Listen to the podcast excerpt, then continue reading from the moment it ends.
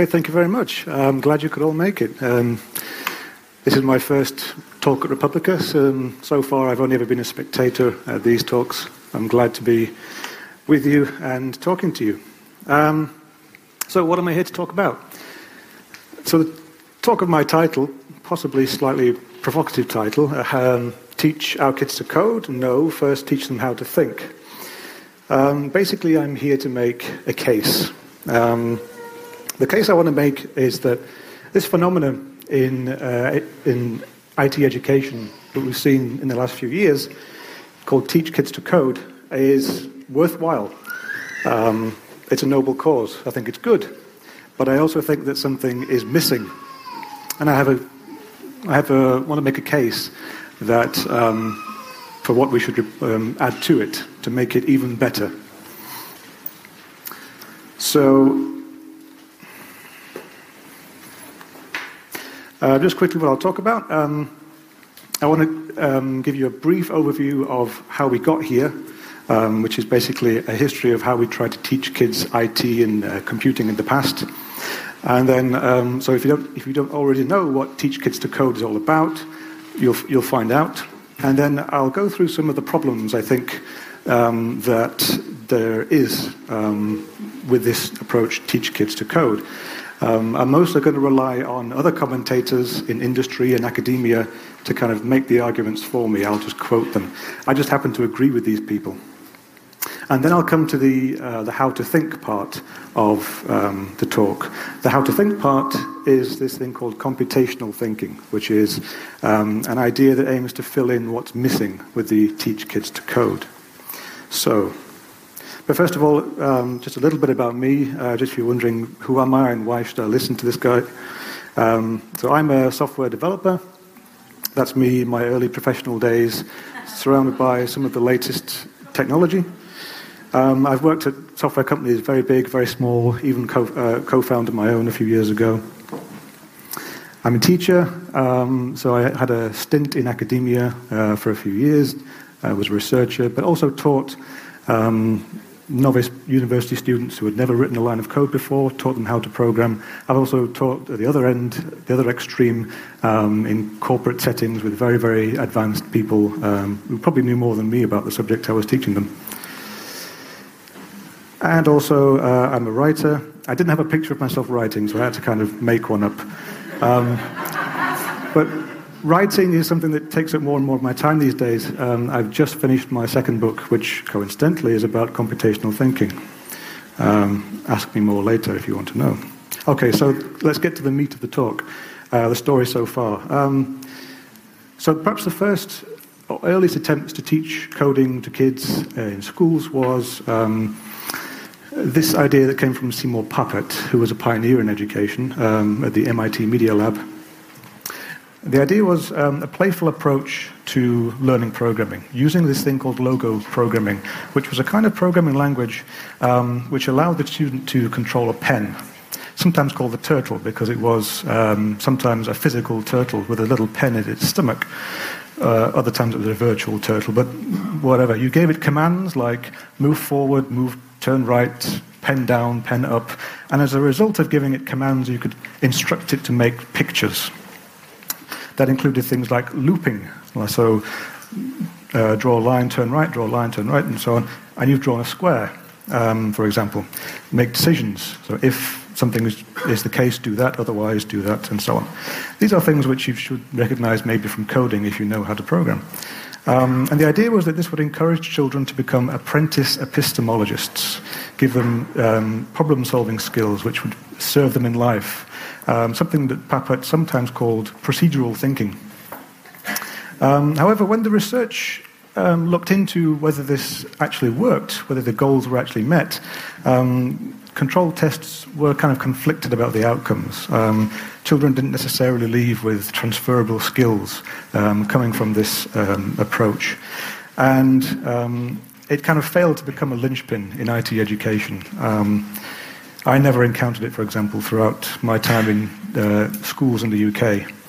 Um, I should point out that I, I probably have a, an Anglophone bias in this presentation. I'm familiar with UK and US education, um, not so much um, other places in the world.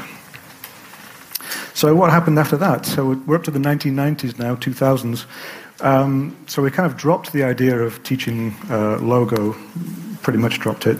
And the goal was now to teach children to use common applications. Um, so they'd be learning typical, typical, apps like word processors, spreadsheets, databases. Um, my final year IT project um, was to build a Microsoft Access database with mail merge in Word, not a single, single line of, of code. Um, and later on, I took the ECDL. Um, anybody take the ACD, ECDL? No, that's the European Computer Driving License. yeah, always gets a laugh. Uh, which certified me um, that I could use Microsoft products. Woohoo, yeah, thank you. Lucky old me. Um, but laughing aside, I guess it's kind of a noble intent. After all, children should be proficient in using these basic tools. You know, word processing and spreadsheets can be powerful, um, but it has to be admitted that it makes children rather passive users of computers and quite dependent on applications made by the wealthiest corporations on the planet. Um, so we said, okay, let's not make um, our kids passive users. Let's make them empowered controllers of computers. Let's teach them to code. Let's do things like teach them programming languages like Python. Python is a relatively friendly uh, programming language. Let's give them fun environments like Scratch. Uh, anybody heard of Scratch? Oh, that's good. So um, Scratch is, um, is, a much more, is a much more colorful, um, friendly um, sort of programming environment where the kids can uh, kind of almost drag and drop and snap little pieces of algorithms together. Um, and they learn things like what if statements are and while loops and variable assignments and things like that. And I like it. In some respects, um, it goes back to the spirit of Seymour Papert project led, project led fun, um, dealing with concrete things rather than abstract ideas. Um, but I also worry that it's not the whole story. Um, and by itself, is not going to help an awful lot. It's not going to do an awful lot to educate children.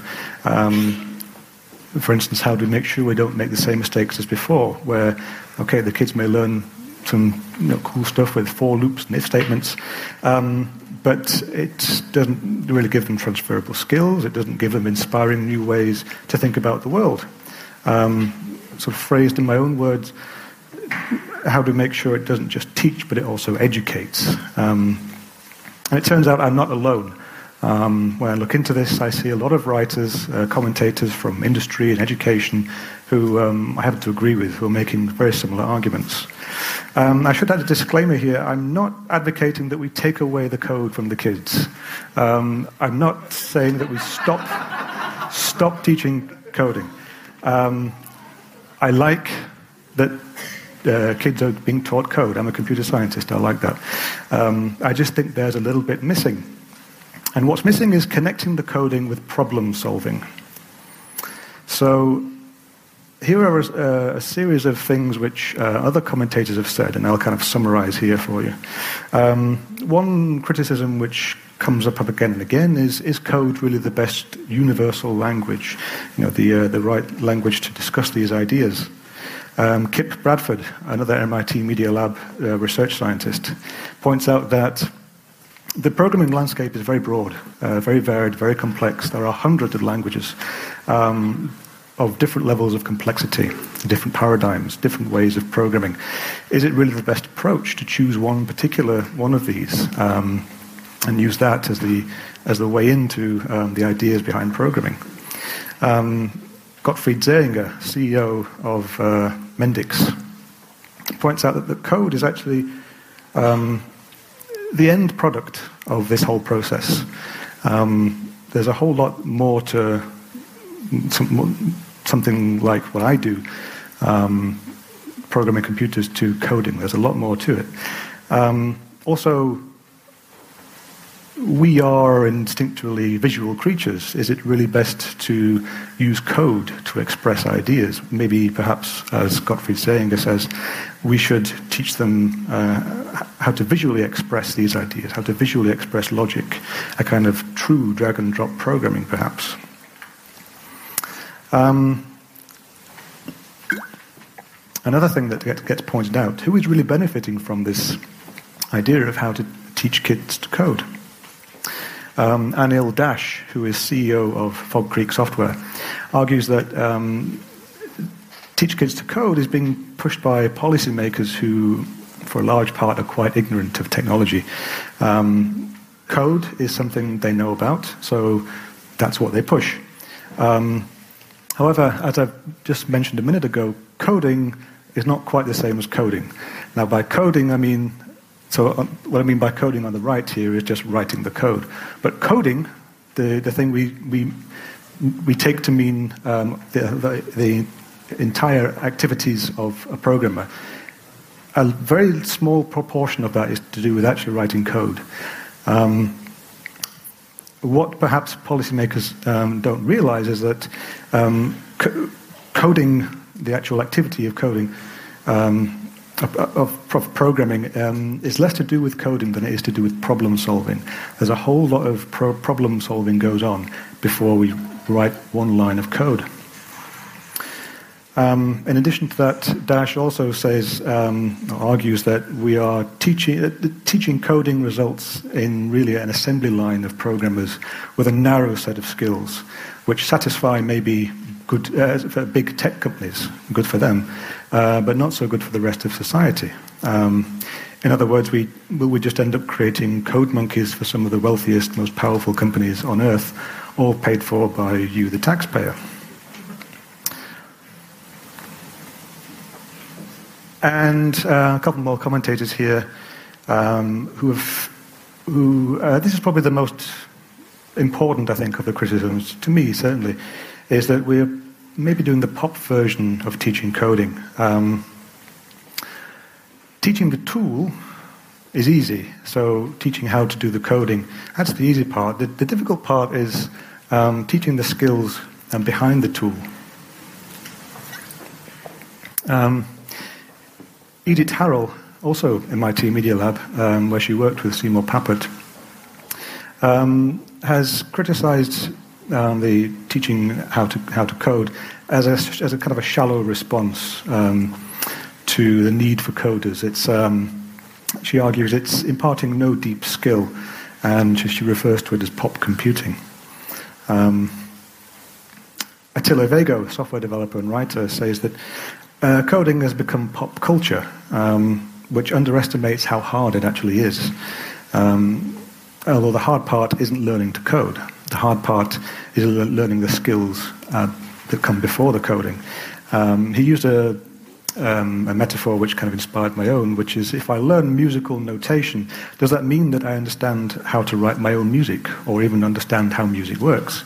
I mean, I learned how to read music when I was in school, but believe me, I'm no musician. I I can't hardly play a note.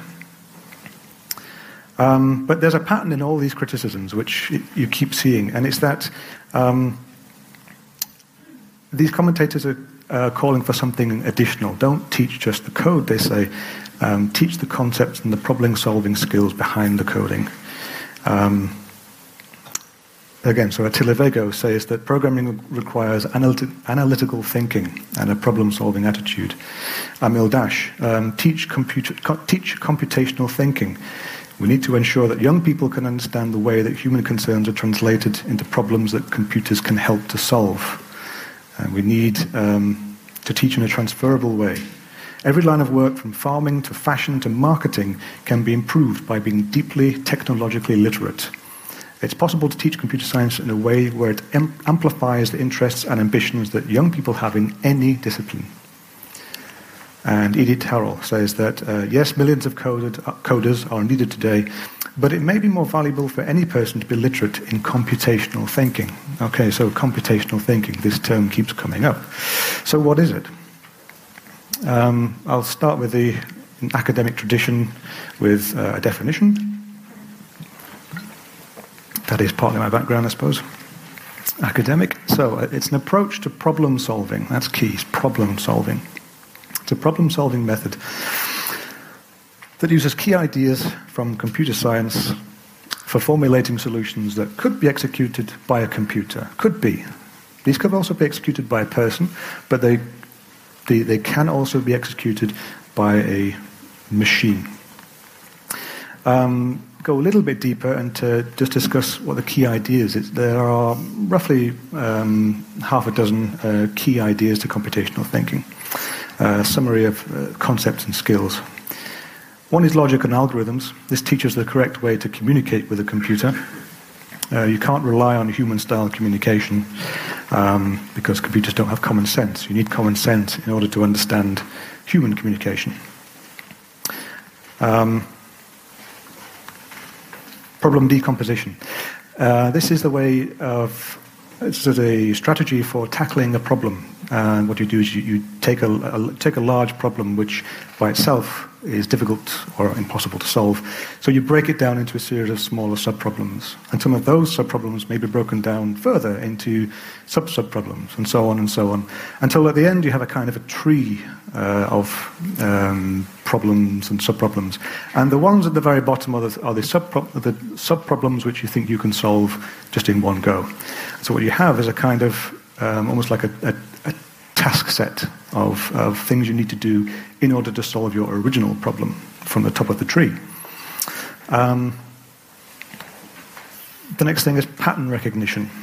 Um, this is what you do when you have broken down your problem into uh, lots of component parts, and then you look for patterns among those parts, and they help you to simplify the eventual solution. And they feed into the next part, which is um, generalization abstractions.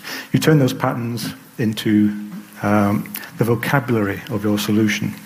Um, you may also make your solution your your um, solution applicable to other situations, so you can reuse what you learn, uh, what you what you work out, or you might spot something that was already done in a previous problem, and you can reuse that in your solution. Um, at this point, you can start to model a solution in detail, um, and now you have something which you can code. See, notice that only now you know, at the end, do we actually get to the, get to the coding? Um, and once you've coded it, you then need the skills to um, evaluate whether it is actually a good solution. You know, does it, it actually work? Is it correct? Is it efficient? Is it easy to use? Is it secure? And so on. Now, I don't have much time to go into detail of what um, any of these uh, entail you know, in, in, a lot of detail, but I can go through a few examples just to give you a flavor. That's what I'll do now. Um, so one thing I do, um, here's an example from algorithms which I've done before with uh, people who have never programmed before and they're learning how to program. And it's to get into the, the, the mode of thinking for how to write algorithms. And it's the peanut butter and jam sandwich game. Uh, peanut butter jelly sandwich if you're American. Uh, but we use British English today. Um, so what you, what you do is you ask the, the uh, students to write down instructions for how to make a peanut butter and jam sandwich. And so you have the ingredients all lined up on your table a loaf of bread, two jars, and a knife, and a plate. And they write out some kind of solution. It maybe looks something like that. So open the bread, take it out, put the peanut butter on the bread, and uh, put the jam on the bread, and so on. And then you can kind of have fun with this because um, you've, you've told them beforehand that this is for a computer. Um, so you then take the solution and you behave you get to have fun. You get to be really pedantic um, and just follow the instructions really literally. So when they say things like, you know, open the bread, well, I just take the packet of bread and rip it apart, or take a slice of bread and just rip it and open it like that. Or when they say put the peanut butter on the on the on the bread, I just take a slice of bread and take the jam, take, take, take the peanut butter jar and just put it on the bread like that. I once had a student. I had a chopping board, and a student said, put the put the bread on the board. And so I took the piece of bread and put it on the whiteboard like that. You can just have, have some fun with this and get really pedantic. One of my favorite things to do is be pedantic. Um, and then you can kind of feed back and say, okay, you've got to be a lot more precise, you've got to be much less ambiguous, you've got to, you've got to be, um, you've got to be algorithmic. And they kind of, they start to learn the difference between talking to a human and uh, instructing a computer. Um, and then you know, this can be easily, this can start to be translated into code you know, later on down the line. Another example is pattern recognition. Um, so just to take an example, a fairly simple example, um, building up an image, let's say a smiley face. So um, you want to you want the student to um, build up a set of instructions for drawing an image. Well, that's kind of it's it's it's not trivial. Um, there are multiple steps in this, so you have to break it down. You have to do the decomposition, um, and that breaks down into several parts. You know, so I have some kind of smiley face here. Um, whoops. And what what you find is that okay, that there's actually a very small number of of components to this. There's a, a large circle for the face. Um, there's two sets of um, pairs of circles you know, for the eyes, a big one for the outside and a small one for the pupils. Um, notice there's a bit of looping in there, so do this twice, and then an arc for the mouth. And that's, um, and that's, that's, that's an application of both decomposition and pattern recognition. And they can next then learn that they can build up complexity from this. They can reuse the same abstractions um, to achieve similar goals. So whether it's um, a sad face, they can just adjust the arc. A bemused face, they can start using straight lines. A face which looks suspiciously like a copyrighted character, if you're not too careful, you can use the same components. Now,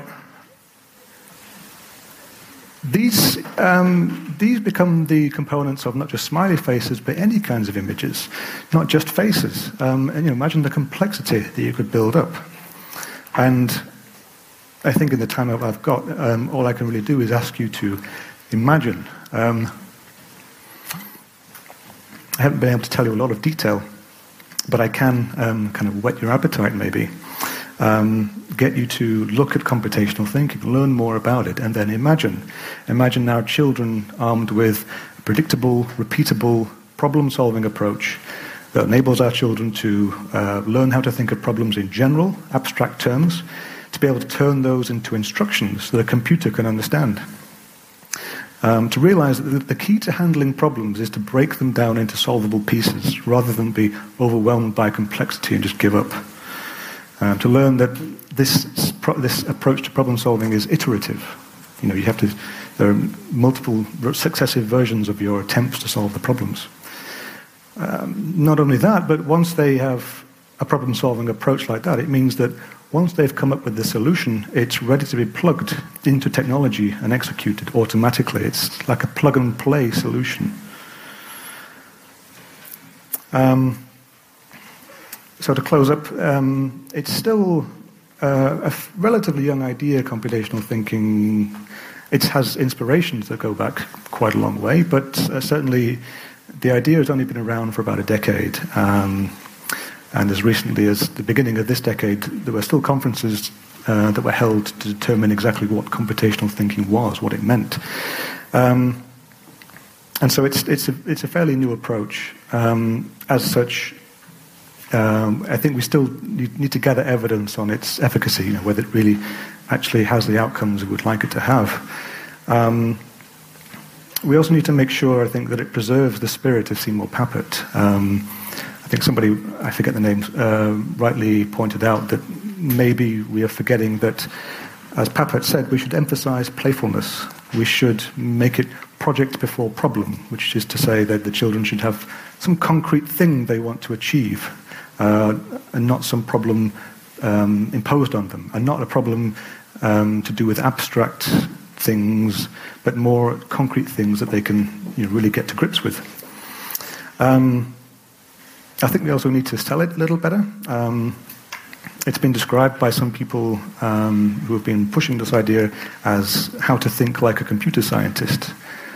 Now, is that, that's not really very appealing to me, I think. To non-computer scientists, um, maybe it's not very inviting if someone says, hey, you could think like a computer scientist. no thanks. If someone says to me, you could think like a lawyer, oh, no thanks. Probably is quite good for me sometimes to be able to think like a lawyer, but yeah, sell it to me a different way. Um, and also, I think um, one last thing we should do is um, maybe quit being so grand and imperialistic about it. If you, you read um, what some people are trying to push the idea, uh, it, gives the impression that all these ideas just originate with computer science. Well, they don't. A lot of, a lot of these ideas come from outside computer science logic, um, modeling abstractions. People have been doing that long before computer science, and people do that in other fields. Um, scientists do that, engineers do that. You know, all sorts of different um, um fields use the ideas that, that are included in computational thinking. Um, and that's kind of an important, it kind of feeds into this final thought, which is that um, it's this wide applicability. Um, and this is a quote from Stephen Wolfram, who's another computer scientist, who says that if you pick any field X, from archaeology to zoology, there is now either a computational X or there soon will be. Um, in other words, the ability to think computationally is going to infiltrate a huge variety of professions in future. Um, and so I think that teaching it to the kids um, is a good way to prepare them. This is something um, I'm very interested in. As I mentioned earlier, I just finished a book about this. Um, if anybody wants to talk to me about that, you can either uh, grab me in person today or you can find me out in the virtual world I hang out in various places. Um, yeah, so if anyone wishes to know more, please grab me. Uh, I'm happy to take any questions, but for now, thank you very much for listening.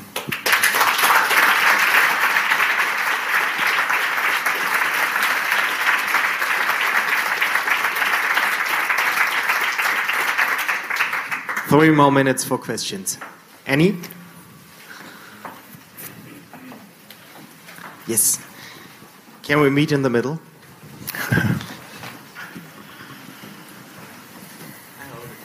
okay. Uh, hi, sorry, this is a very basic question, but um, from what age do you think it's best to start with computational thinking? I think there's no reason why it cannot start in some form in primary school. In fact, um, in the UK, um, it kind of does. Not computational thinking itself, but um, if you just Google UK IT syllabus, something like that, curriculum, sorry. Um, you should find um, the first or second result should be something like the, the government's uh, breakdown of what's called in the UK key stages. Key stage one is, I think, children up to seven. Key stage two is children up to 11. Key stage three is children up to 14, I think. Key stage one includes very basic things about algorithms. Um, and some of these ideas are just intuitive. Some of them are not, but some of them are intuitive.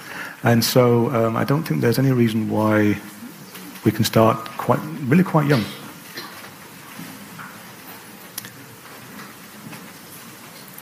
Yes. Maybe um, is it something that should be taught in, in math and English and everywhere, or should it have its own its own course? That's a good question. Um, I would imagine it, it's one of these funny subjects which it's, it's a kind of a universal thing. Um, so it's difficult to put it in its own box, if you like. You know, it applies to so many things. Um, my instinct at the moment would be to say it gets its own subject.